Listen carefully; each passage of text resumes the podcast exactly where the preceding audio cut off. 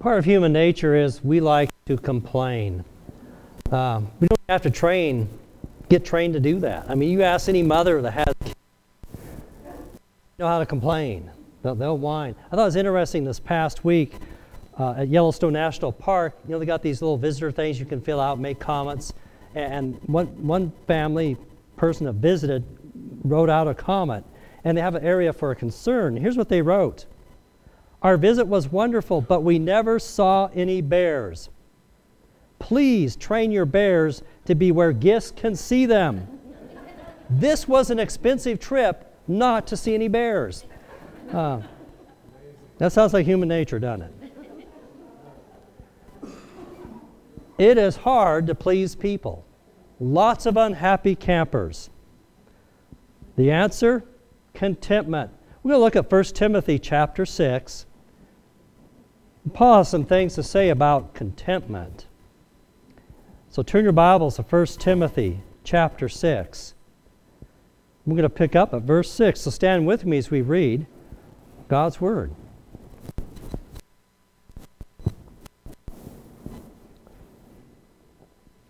And here Paul writes, But godliness with contentment is great gain.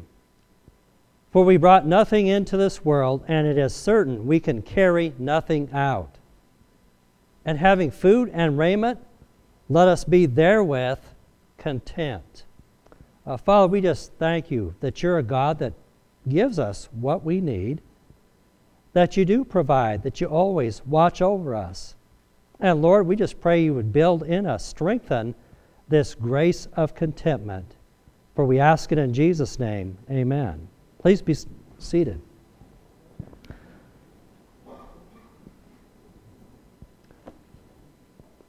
Wiersbe defines contentment. He says it's an inner sufficiency that keeps us at peace in spite of outward circumstances. That's contentment uh, Paul, when he wrote the Philippians, he wrote them, he said, I have learned in whatsoever state I am, therewith to be content. Well, let's take a look and see what Paul says about contentment. And he gives an insight in each of these verses, the three verses we'll look at. Uh, the first one is contentment sees true wealth. Look at verse 6. But godliness with contentment is great gain. That verse is tying us back to the previous verse, verse 5. And remember, Paul in verse 5 was teaching about false teachers who are destitute of truth and really have a warped view of money and godliness. They suppose that gain is godliness, there in verse 5. So we've seen that the health, wealth, and prosperity gospel has always been around for a long time. These guys were advocating it. If you're godly, if you have enough faith, you should be wealthy and blessed. I remember one time in class, Dr. Humphrey, uh, he'd served a number of years as a missionary in Africa. But he said one time he was there and they had a volunteer team come, come from the United States.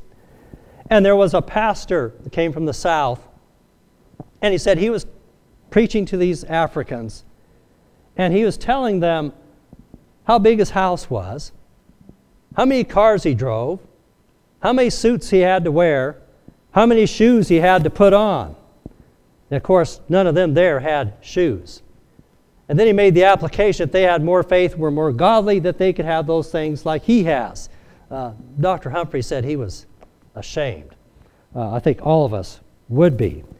Well, Paul says the Bible never teaches such stuff. And that's why he says these uh, false teachers in verse 5, that's the kind of view they have. And he says, from such withdraw yourself. We looked at that last week. Uh, Jesus pointed out to the disciples how difficult it is for a rich man to enter the kingdom of God because those things can hinder us It's about as likely as a camel going through the eye of a needle. But with God, it can be done.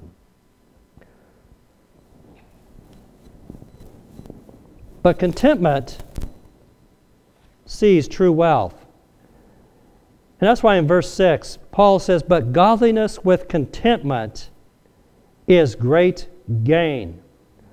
In fact, be, that beginning word could be indeed. Godliness with contentment is great gain. Now remember, godliness is piety, reverence, likeness to God. It describes true holiness, spirituality, virtue.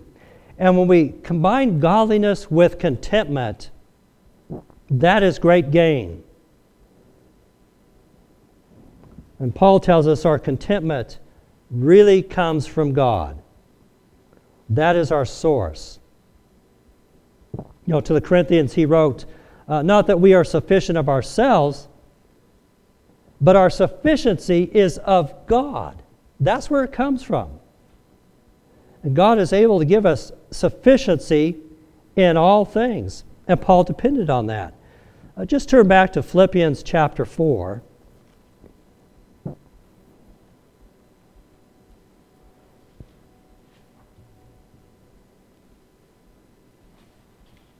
Philippians chapter 4. In verse 11, Paul says, Not that I speak in respect of want. For I have learned in whatsoever state I am, therewith to be content. I know both how to be abased, I know how to abound. Everywhere in all things I am instructed both to the full and to be hungry, both to abound and to suffer need. I can do all things through Christ which strengtheneth me. You see, Paul's saying our contentment, our sufficiency comes from God.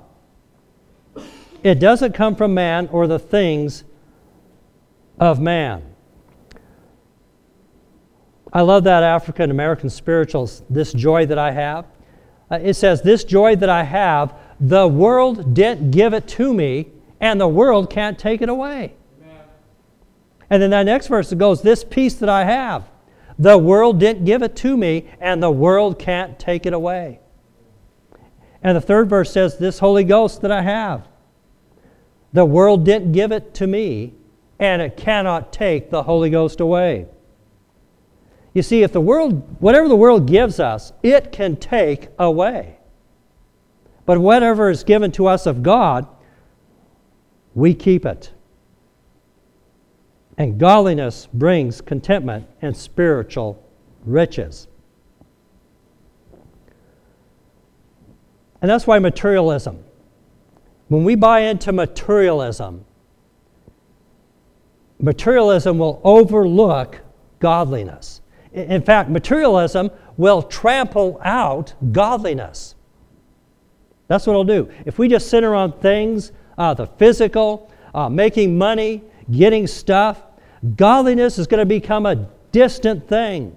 It'll be unknown, it'll be a distant priority. And that's why Jesus, in the parable of the sower, remember, he talked about a man casting seed on different types of ground. Some was rocky, some was kind of shallow, had a little dirt on it. Some seed was cast into thorns. And when Jesus explained it, especially the thorns, he said, These are they which are sown among thorns, such as hear the word, and the cares of the world, the deceitfulness of riches, the lust of other things entering in, choke the word, and it becometh unfruitful. That's what it does. Materialism kills godliness and the Word. And that's why Jesus said, Be careful of the cares of the world and the riches and going after these things. Contentment sees true wealth. Now let's move to our next verse. Contentment sees eternity. Verse 7 For we brought nothing into this world, it is certain we can carry nothing out. There's a reason we don't see U-Haul trailers behind hearses going to the cemetery.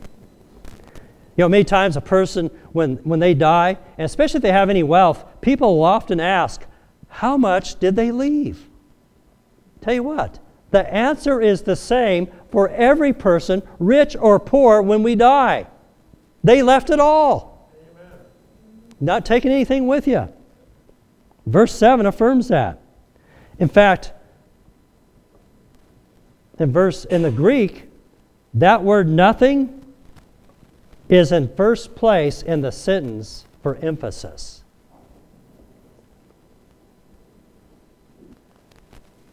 Nothing we brought into this world.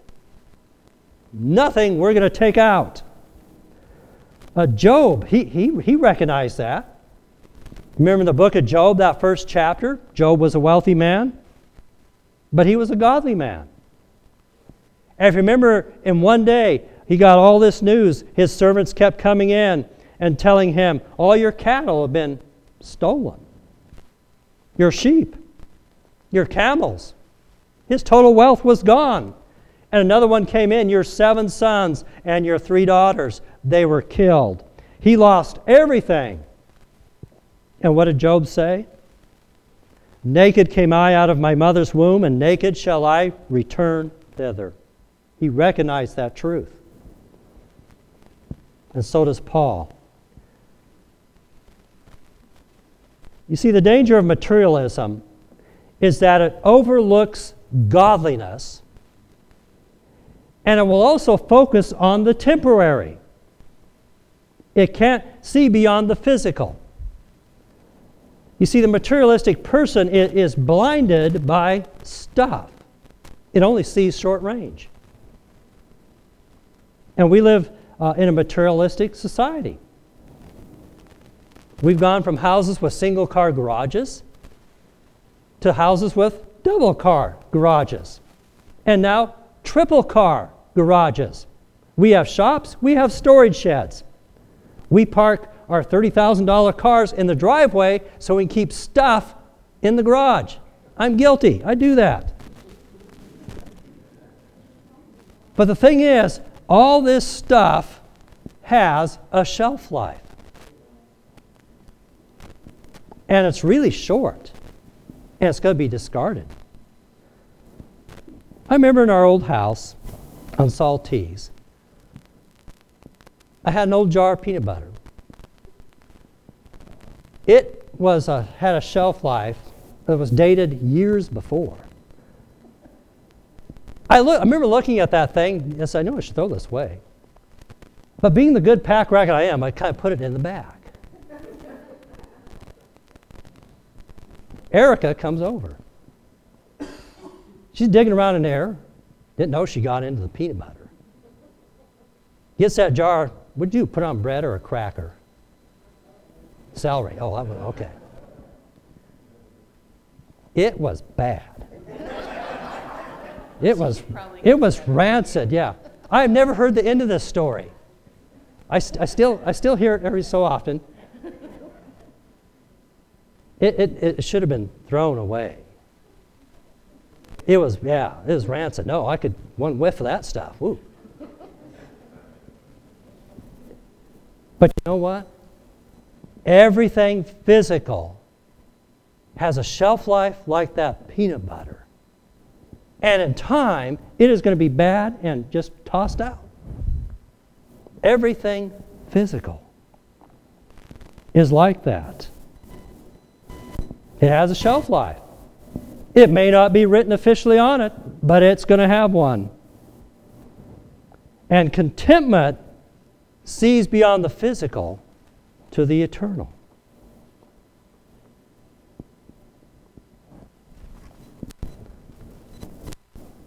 Jesus taught us to have this viewpoint. If you turn to the Gospel of Matthew, first book of the New Testament, Matthew 6.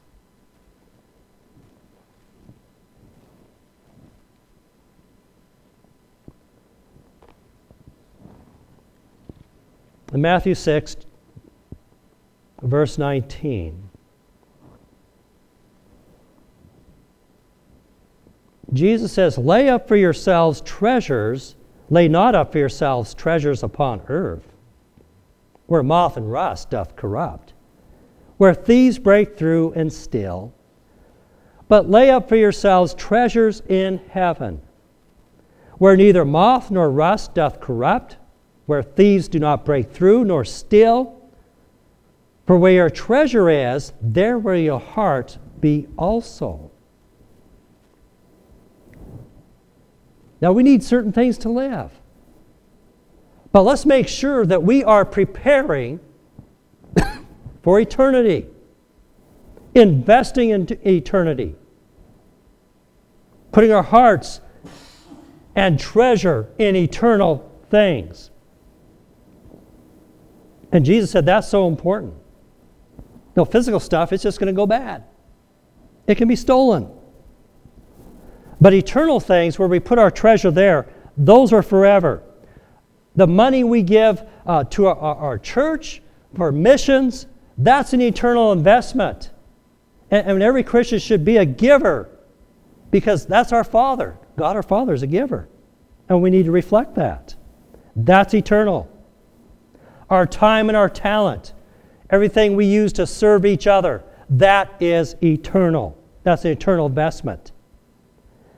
People are eternal. Don't forget that. You know, Jesus loves us. He places great value on us. In Mark's gospel, Jesus said, For what shall it profit a man if he shall gain the whole world and lose his own soul? What shall a man give in exchange for his soul? Do you see the price tag of a human life? It doesn't have one. It's far above the whole value of this world. So, what we invest in people is, is so important. I have never regretted anything I've done for my children. That was an eternal investment. I've never regretted anything I've given to my church or for missions. I never thought, man, I wish I had that money back. I'm glad I, I was able to give it. That's eternal investment.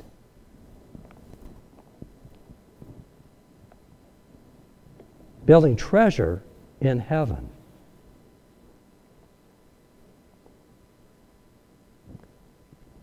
Someone took your bank statement, your checking book, because most of us don't have checking books anymore, do we? But if we looked at your bank statement where you spend your money, what would it say about us? What are we investing in? Hopefully, there's some eternal things there. So, contentment sees true wealth. Contentment also sees eternity. And then contentment sees the simple. Look at verse 8, back in 1 Timothy 6. And having food and raiment, let us be therewith content.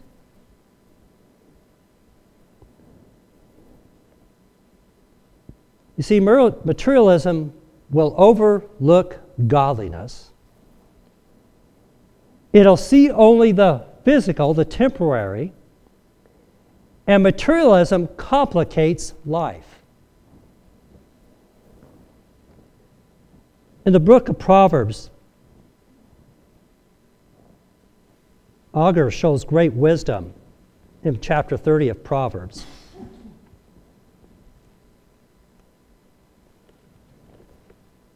He gives very good perspective. And in Proverbs 30, verse 7,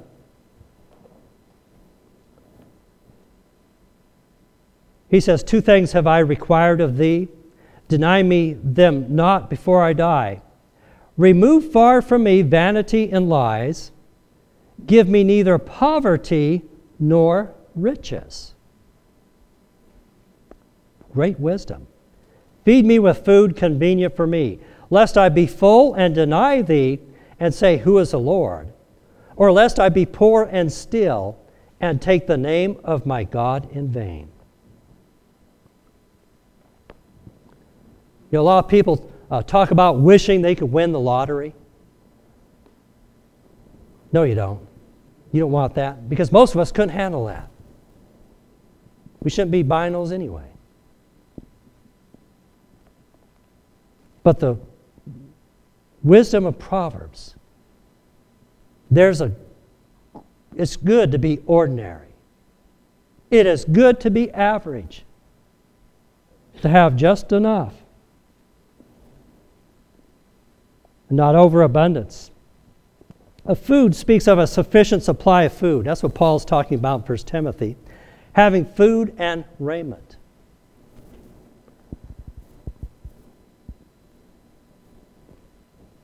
It's good to have just the right amount. Israel, in their 40 year experience, they learned dependence upon God. Remember, every day they go out and get the manna? And, and if you remember, that would be enough for the day. They were to gather no more. If they gathered more than enough, it rotted, went bad, got worms in it. Uh, and God taught them every day for 40 years. Just enough for that day. Depend on Him. And isn't it interesting? Jesus, in His prayer, in the Lord's Prayer, prays, Give us this day our daily bread. That's where we need to be. That's contentment. Having just what we need. Raiment uh, speaks of a place to live, sufficient clothing, cover. And Paul says if we have food and we have raiment, uh, covering, a place to live, and clothing, we should be content. The more stuff we get, the more we have to manage. You know, I read of people have three or four homes, five homes. Uh, one, one home is enough for me to manage. That keeps me plenty busy. Simple is good. It really is. And that's so overlooked in our world today. Contentment treasures the simple things. Cup of coffee in the morning. The soft ears of a lab. The purr of a nice cat. Nice cat.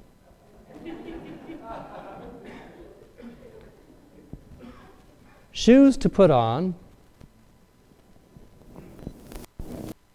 drive, a place of work, a place to live, a loving wife and family, ice cream and chocolate syrup. Not going to forget that one. Sweet watermelon. It tastes better when you stand in the kitchen and eat it over the sink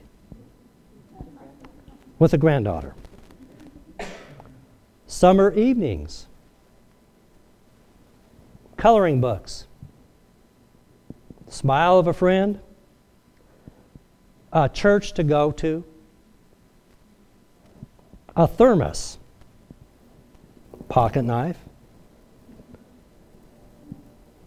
watching a cow or a horse graze, voices of children, The sound of rain. Yeah. Clear blue skies, maybe someday.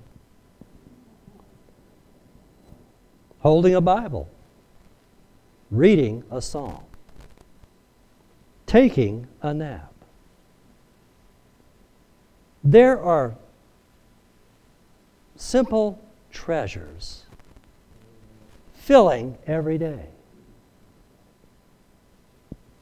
The writer of Charlotte's Webs I shared on Sunday nights. Always be on the lookout for the presence of wonder. And it's going to be usually found in the little things. Contentment with godliness sees the wonder that is often overlooked. The simple.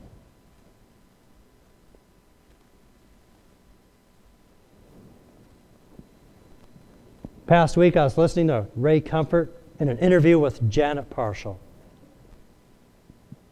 And, and he really can read our, our times, our society. And he says the number one sin of America today is idolatry. And I think he's right. We look at the Ten Commandments, and, and God deals right away, right up front, that we're to worship Him only. Nothing else. And yet, how many other things we let come in kind of push God out, and it becomes an idol that we use to serve ourselves. Contentment with godliness brings us back to that right priority. I'm going to have Jonathan and Leland come, come back up. I just want us to think as we look over our life, as we look over this past week, have I been content? Have I strived for godliness and placing God where He needs to be in my life? Did He have priority this week, each day? Did I give Him that time I need to? Or was I more interested in other things, other stuff? Is there something in my life I need to take and just lay it aside and let God have that position? What is God speaking today?